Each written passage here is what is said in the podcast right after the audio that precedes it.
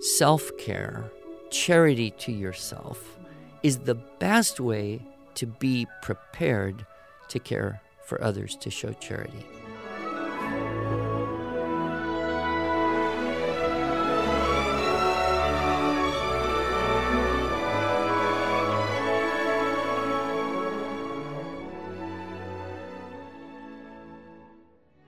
Hello, and welcome to the Arts of Language podcast with Andrew Pudewa, founder of the Institute for Excellence in Writing, or as many like to say, IEW. My name is Julie Walker, and I'm honored to serve Andrew and IEW as the Chief Marketing Officer. Our goal is to equip teachers and teaching parents with methods and materials which will aid them in training their students to become confident and competent communicators and thinkers.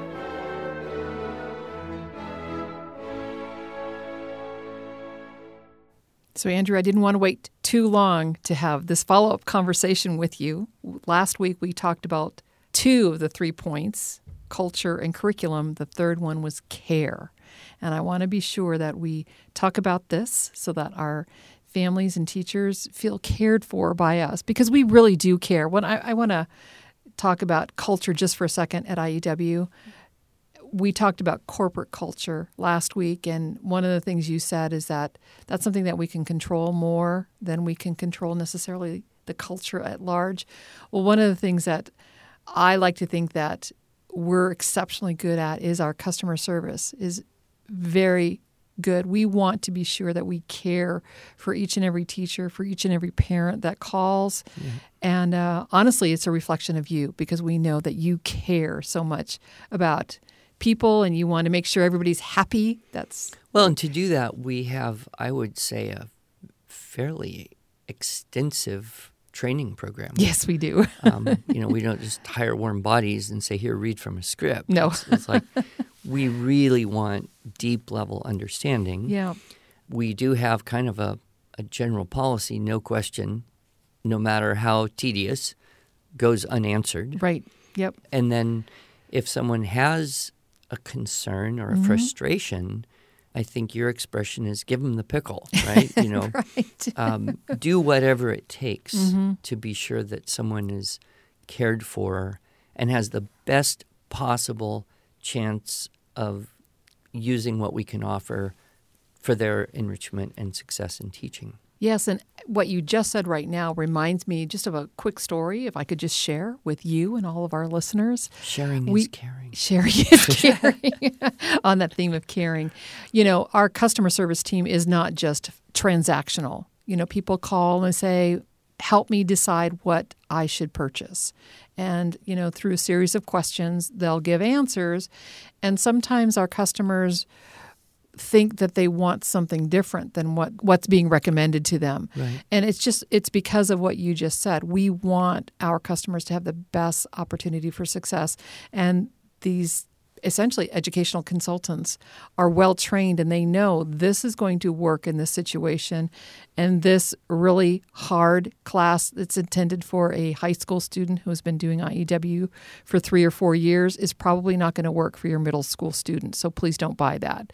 And you know if anything that's where we get in trouble for is well I really wanted to buy this and you won't let me buy it. Well you know there's nothing preventing you from buying it. Here's the link. But we also have this really cool thing called a 100% lifetime guarantee. Right. When people buy things from us and they're dissatisfied, they can return it, and that also is caring. Yeah. Well, the word the word care in Latin carus is similar, although not necessarily cognate, not from the same root, to the word caritas, meaning charity. Mm-hmm. And e- even if it's not directly connectable linguistically, certainly there is, you know, a conceptual mm-hmm. relationship between because when you're caring for others, you're showing charity.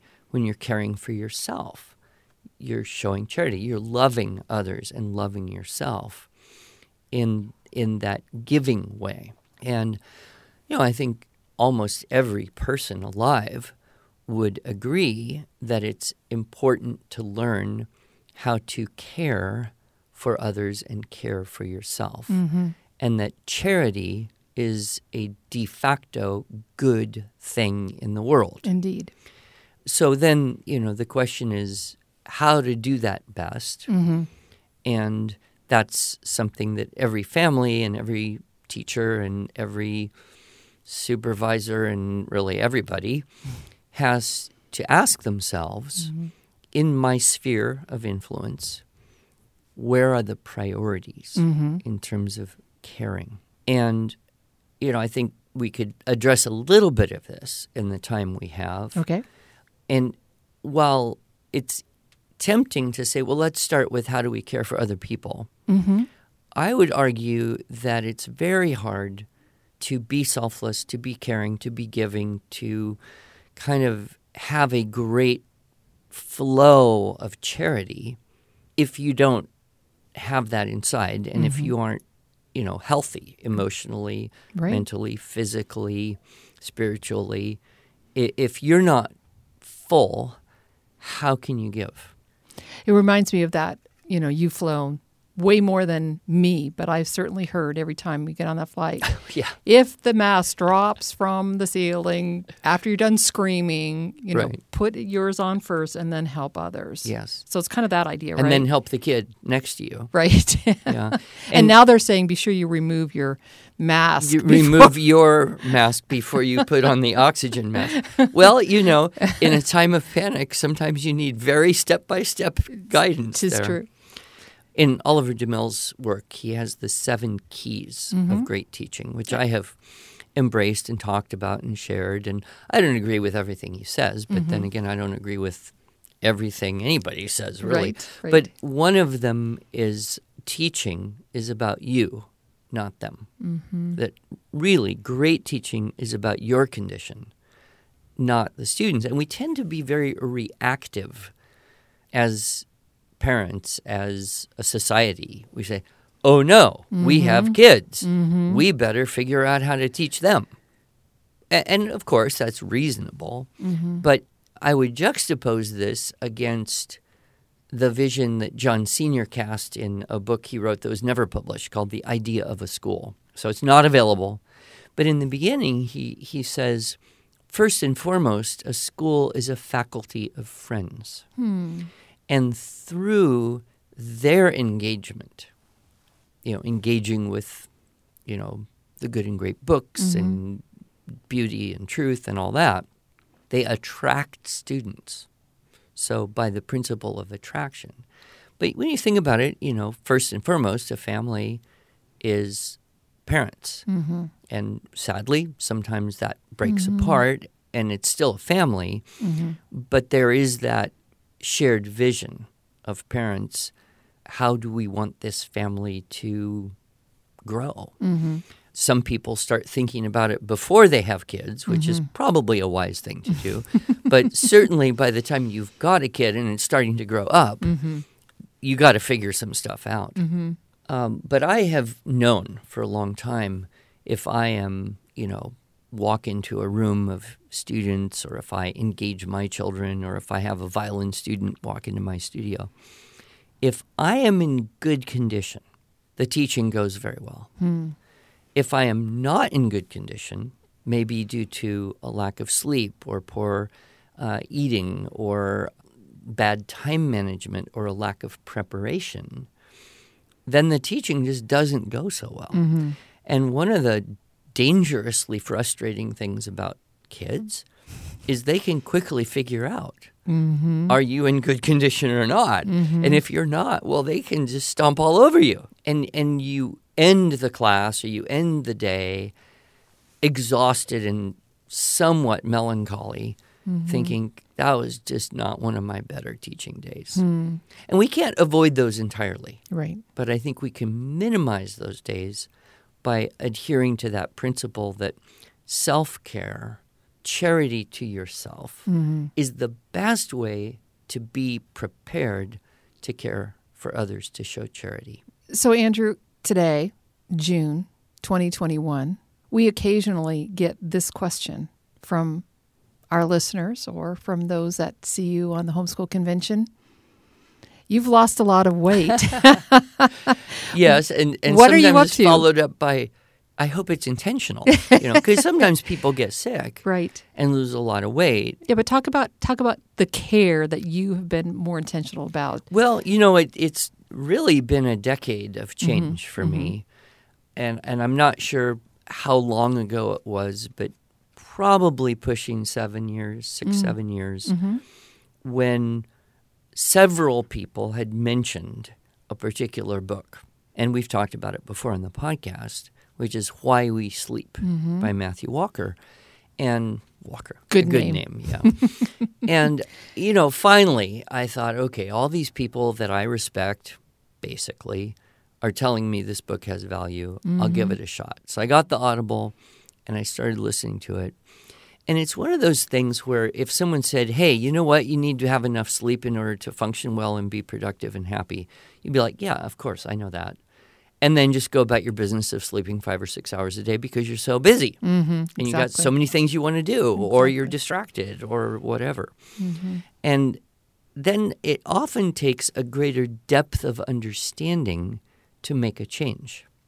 And for me, that's what this book did is mm-hmm. it just was hours and hours of research and analysis by a very, very articulate expert in the field. Mm-hmm. And it was just one of those kind of gradual shifts where I thought, you know, I have been spending a very long time shorting myself on mm-hmm. sleep, mm-hmm. and I have paid the price. Mm-hmm. And I can't just make up for a decade of sleeping five, five and a half hours a night just by catching up on the weekend. Right. You know, your brain doesn't work that way. And so I was convicted. I mean, it was it was a serious level mental, emotional, I would even say spiritual conviction hmm. that I need to reorder my life hmm. properly. Mm-hmm. But you know, I've talked to a lot of men and you know, that decade, there's that decade where your your kids are needing a lot of time and attention. You're working really hard because you're kind of at your peak uh, in your career or profession. Uh, you want to be active in your church or community. You want to meet the needs of all your wife, and you are stretched very thin. And in many cases, the solution to doing more is to sleep less. I have talked to a lot of men. And I've also talked to a lot of women who don't sleep enough, but their excuse is really a much better one, which is, you know, I have a baby that wakes up mm-hmm. and it needs to be nursed and changed and that. Mm-hmm. And then just when I got that baby to sleep through the night, well, another one came along. Mm-hmm. So, you know, women have that that decade uh, or so, you know, plus or minus, uh, in the same way. But, you know, we can't necessarily solve all those problems, but we can elevate the priority of sleep. And, you know, I finished that book and I thought, man, if I had read this book 10 years ago, mm-hmm. I would be healthier. Hmm. I would probably be happier. I would have been less likely to become melancholy or feeling mm-hmm. hopeless about this thing or that thing. So many classes I've taught would have been better classes had I just reprioritized the time. And so I highly recommend the book. I don't, again, I don't agree with everything mm-hmm. in the book. So if you listen or read this book and you say, "How could Mr. Pudewa agree with that?" I don't. Mm-hmm. But I'm, I am saying it changed my life for the better mm-hmm. because I needed the depth of understanding to change my priorities Right. Yep. and and that's often the case you know if you if you understand something you can believe it if you can believe it you can change your actions. Mm-hmm. It's very hard to change yourself unless you believe mm-hmm. in what you're trying to accomplish. So that was that was the first thing. When we first met each other, you know, back in the day, I think I was working for Biola University and we were there was a conference that we were both at and you I had to pick up something early in the morning and you were wearing a sweatshirt and it looked like you had just gone out for a jog or something like that. And I, ma- I commented on that. I said, Were you working out? And you laughed. Ha ha ha. I never work out. I just think about that now. And now you're like, Julie, I don't know what we've got going on this afternoon, but I got to get to the gym. And Yeah. I'm like, What? Who are you? Well, I mean, that was the third step. The second step, Oh, the second step. kind of led into that. Okay. And, you know, I have lived, and I'm profoundly grateful with a wife Mm-hmm. for a very long time who's been very attentive to the quality of food Yep. that we have in our home. Mm-hmm. And with some little dietary concerns with some of the children, Mm-hmm. we, over the years, kind of eliminated certain things that are just really not good for anyone, but Mm-hmm. specifically very not good for a couple of us. Mm-hmm. But I never had that. So it was kind of like, okay, when I'm home, I'll eat this really healthy diet. But when I'm on my own, I'll just eat whatever I want. If it's a pint of Haagen Dazs or, you know, hamburger and fries at the hotel restaurant, you know, because it's cheaper than buying, you know, more expensive, better food. Mm-hmm. Um, but then I read this book that also had a profound effect on me called Eat to Beat Disease. Mm. Li, William Li, L I, I believe, is the author. And I wasn't fighting a disease per se, Mm-hmm. but I've always had the idea that I would like to not get a serious disease. Right. Right. And so this book kind of had appeal, and I just started listening to it. And again, it wasn't like there was anything earth shakingly new in this book, Mm-hmm. but it was the complete understanding of foods and nutrients and how it affects the body from by an MD, by a researcher Mm-hmm. who and, and I respect research. I, I I very much respect well done scientific research Mm-hmm. that is presented clearly and has helpful or clarifying analysis with it. And so both of these books fell into that category and Mm-hmm. And that reading that book kind of corresponded with my children leaving home, my youngest children growing up and moving out. And then it's it's really different, isn't it? When you have no more kids to cook for. Mm-hmm. My wife became very much less interested in cooking. Oh, right. And then I became much more interested in controlling my own diet. And so from the beginning until the present, you know, I moved from that phase of, yeah, I like to eat healthy and I usually do, but to I really at this point don't eat anything unless I can define the positive effect it will have. Mm-hmm. So I don't just eat something because it's not bad. Mm-hmm. I won't eat something that is just not bad. I would rather eat nothing than to eat something that is just not bad. Mm-hmm. I only want to eat things that are actually very specifically good. And inside that is, you know, my age, Mm-hmm. my metabolism, my blood type, my body type, my exercise level, my, you know, calorie usage. I wasn't very interested in calories, though, I'll tell you. So I was eating really, really good food, but I was eating a lot of it. And my attitude about exercise, as you said, is hey, I'm so busy. I run around working hard all the time anyway. And besides, I take a walk with my wife every now and then. So that's plenty of exercise. well, you know, that's a way to think. And, uh, and then COVID hit Mm-hmm. and I wasn't running around quite so crazy, and I had extra time, and Well, you know, some people talked about, you've heard of the freshman 15, where freshmen, when they go off to college, they gain 15 pounds uh yeah. just because they're not. And there's the married 15 where you gain 15 pounds every decade.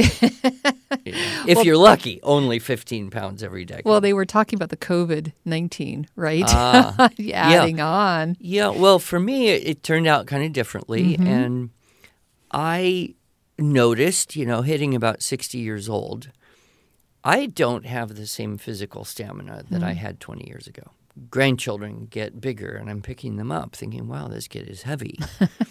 uh, heavier than my children ever used to be at that age, you know. And, and, and kind of just you think, okay, how important is this? And I think for me to be just blatantly honest, Mm-hmm. I am a resistant person to change. I, I don't like change. He speaks truth. And sometimes God Himself has to trick me into mm-hmm. things. I mean, I l- was very tricked into moving to Oklahoma, Like, why would you ever move to Oklahoma? That that was my idea, you know, 13 years ago. Like, mm-hmm. Mm-hmm. Oklahoma? Of all the horrible places on earth.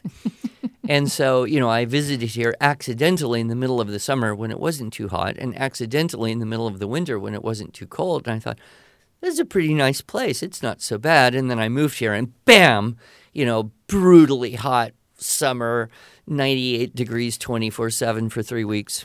So it, you know, it was just a trick.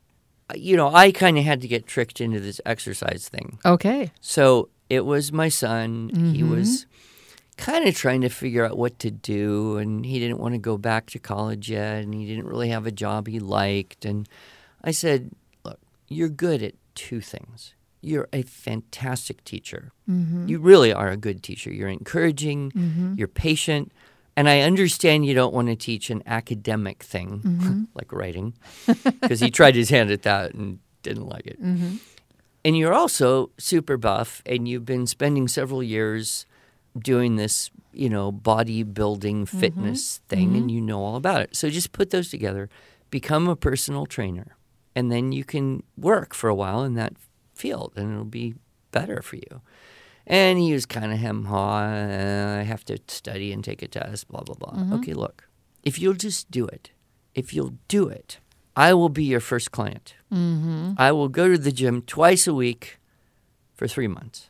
That was about all I was ever going to commit to. Mm-hmm. And he said, You'd never do that. Mm. Because all I have to do is badmouth gyms, and mm. they're horrible places with obnoxious people and bad music, and they stink. And why would you go? And it's boring as heck. And so my attitude was, you know, if you want to taste hell on earth, there's like a battlefield in Afghanistan or a mm. gym. They're about equal in my view. Anyway, so he did it, and then I had to do this thing. This was like a year ago, January. Mm-hmm.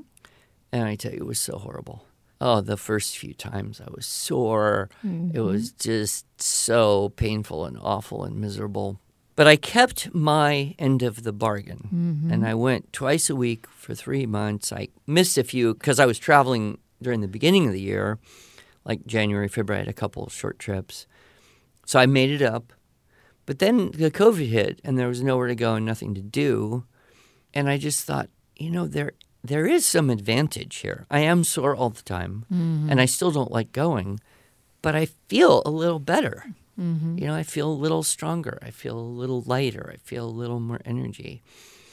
So I just kept going and then he got what happened? I don't know. He got busy and so I I went for the first time all by myself. I don't even know if I know what to do. But then I thought, no, I do because I've done this a dozen times. Mm-hmm, mm-hmm. So I can use this machine or those weights or do this or that. Mm-hmm. Then the gym shut down for a while, I think six weeks. We were very fortunate here in Oklahoma. It wasn't a long, long shutdown. And they reopened, and I was paying the membership. And this gym, it's like it tricks you. They have one fee you have to pay every month, which is kind of expensive. But if you go at least 12 times a month, then your cost goes down. Hmm. Smart. I guess it's smart because, and so I'm like, okay, if I go to the gym three times a week, I have to pay less. Mm-hmm. Okay, I could do that just to pay less. You know, just the excuse. And then I don't know when it was. It was probably Well, and let me just say why that's smart. Just I'm marketing, right? Right, That yeah. smart because now you are more invested. And if you're more invested, you're going to continue, which of course is exactly what happened to you and you know that. yeah, yeah. I and I hit this time. I don't remember. It was late in the year, mm-hmm. maybe October, November. I was sitting in my office here.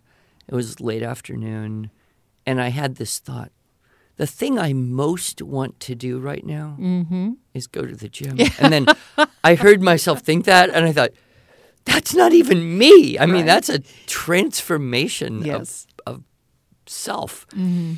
So I combined that, and I also got into the intermittent fasting because I was mm-hmm. convinced of the long term neurological benefits and health benefits. And so I stopped, I started this plan of trying to eat all my food within six hours. And, uh, and then I'm cooking for myself everything. And gradually, I'm just getting thinner mm-hmm. and stronger, mm-hmm. and I can see the results. Mm-hmm. And overall, since my my peak, and I don't know quite when that was to now, I actually lost sixty pounds. Yep.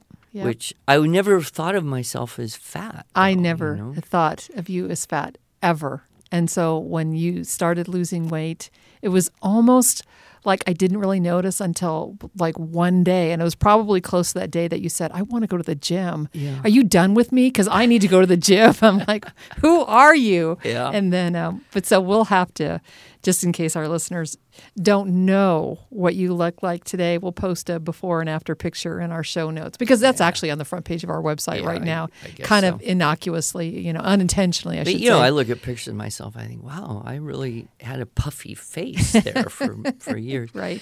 But you know, for me, you know, I'm in the last segment of life. You know, Mm-hmm. fourth, third, however you want to count it, 5th I don't, I don't know, eighth. Who's to say?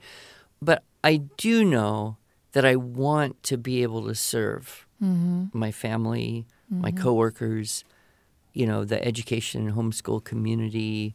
Mm-hmm. I, I do want to be able to serve as best as I can for as long as I can. Right. And that's the desire of my heart. Mm-hmm. And so if that means these health things, sleeping, fasting, eating, exercising properly, Mm-hmm. as best as I can figure out, so that I can do the most good Right. for those I love, then it's worth it. Mm-hmm. Wha- Whatever the added cost or discomfort there is, it's worth it because the goal, the, that's the greater goal. Yep.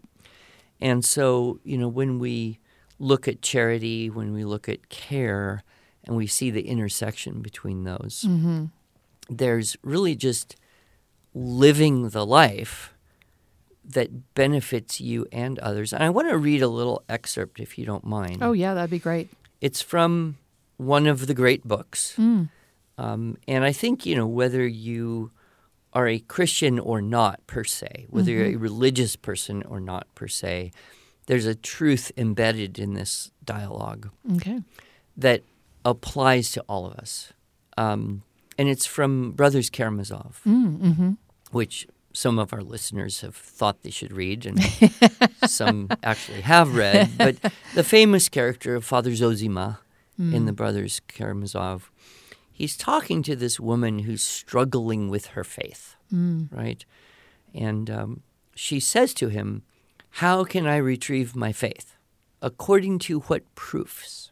So she's struggling with her faith. And what she's looking for is, I need more apologetics here, mm-hmm, right? Mm-hmm. I need to be reinforced as to why I should continue to believe what I have been believing or want to believe, but I mm-hmm. can't, right? And so, you know, doubts assail. And Father Zosima gives this very interesting answer here. He says, One cannot prove anything, but it is possible to be convinced. And I think so often we're looking for the science of something. We're looking for the facts. Give me the, give me the apologetic. Give me the proof text. Give me the, the thing that removes doubt. Mm-hmm. Right? And he's saying you can't prove it, but you can be convinced. Mm-hmm. Well, her question, of course, is how? By what? And and this is what he says, and this this is just kind of really amazingly transcendental for me. He says, by the experience of active love. Try to love your neighbors actively and tirelessly. The more you succeed in loving, the more you'll be convinced of God and the immortality of your soul. And if you reach complete selflessness in the love of your neighbor, then undoubtedly you will believe, and no doubt will even be able to enter your soul. This has been tested, it is certain. And, you know, I think we all, whatever our belief system is, we find those moments where we wish we had more certainty, more knowing, mm-hmm. more absoluteness about the tenuous and almost painful uncertainty of certainty of being a human on mm-hmm. earth, mm-hmm. especially now. Mm-hmm. But this is the answer, I believe. This this trying to love others actively and tirelessly. And if you reach complete selflessness, then you will have faith. So, uh, you know, that kind of, I think, brings that all together. If what we want is our own benefit, you know, we see how that intersects, overlaps, or or is even just part of the same, organically part of the same activity Mm-hmm. of caring for others, caring for self.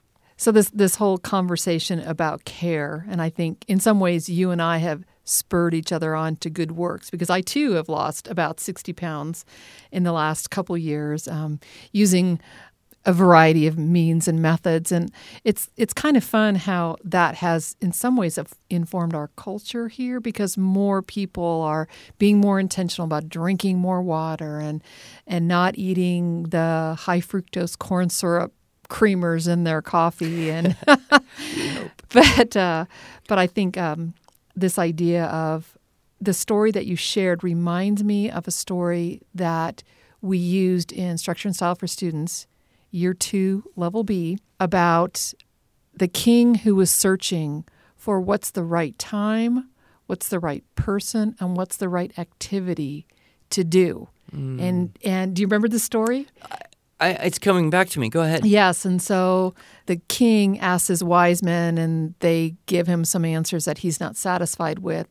And he then goes on a journey to find this hermit and disguises himself, but the hermit sees right through him and basically doesn't answer him. But the king sees that this hermit, this frail hermit, is digging with a shovel.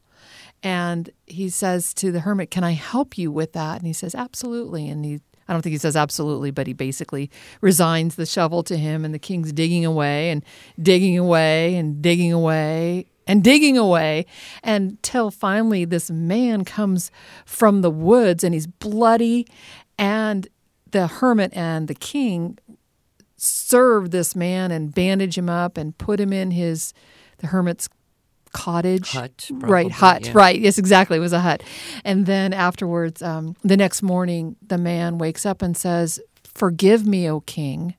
Well why would you for, why would i need to forgive you? says the king. I'm butchering this story. You'll Yeah, have to see okay, it as yeah, right? Yeah. so the the king says why would you need me to forgive you? And the the wounded man says i am your enemy and i was going to kill you but I couldn't find you. You were, you know, and then you were here. You saved my life. One of one of his, he, you know, got into an encounter that damaged that, that hurt him, the the soldier mm-hmm. that was going to kill him, and so the king not only forgave him but realized that he had done this man some disservice and restored his property to him that he had taken from him, and everybody goes away happy. The king says to the hermit, But you've never answered my question. And the hermit says, But you now know the answer. The best thing to do is the thing that's in front of you. The right time to do it is now. And the best person to serve is the the person you're with. Mm. So it was like, you know, kind of like that story is like, we just need to do that next good The thing The next best thing. the next best thing. And I think that's us caring for ourselves and caring for others. yeah. As long as we, We, we should live. put the we should put the text of that story in the show Okay, notes. we'll do that. People want to read the original. yeah, that and you'll see how I really butchered it. That was just from memory, but yeah, we'll do that. That's really good. So, well, thank you, Andrew. Thank this you. Uh, two-part series on culture, curriculum, and care, I hope will be something that will be meaningful to our families and teachers. Thank you.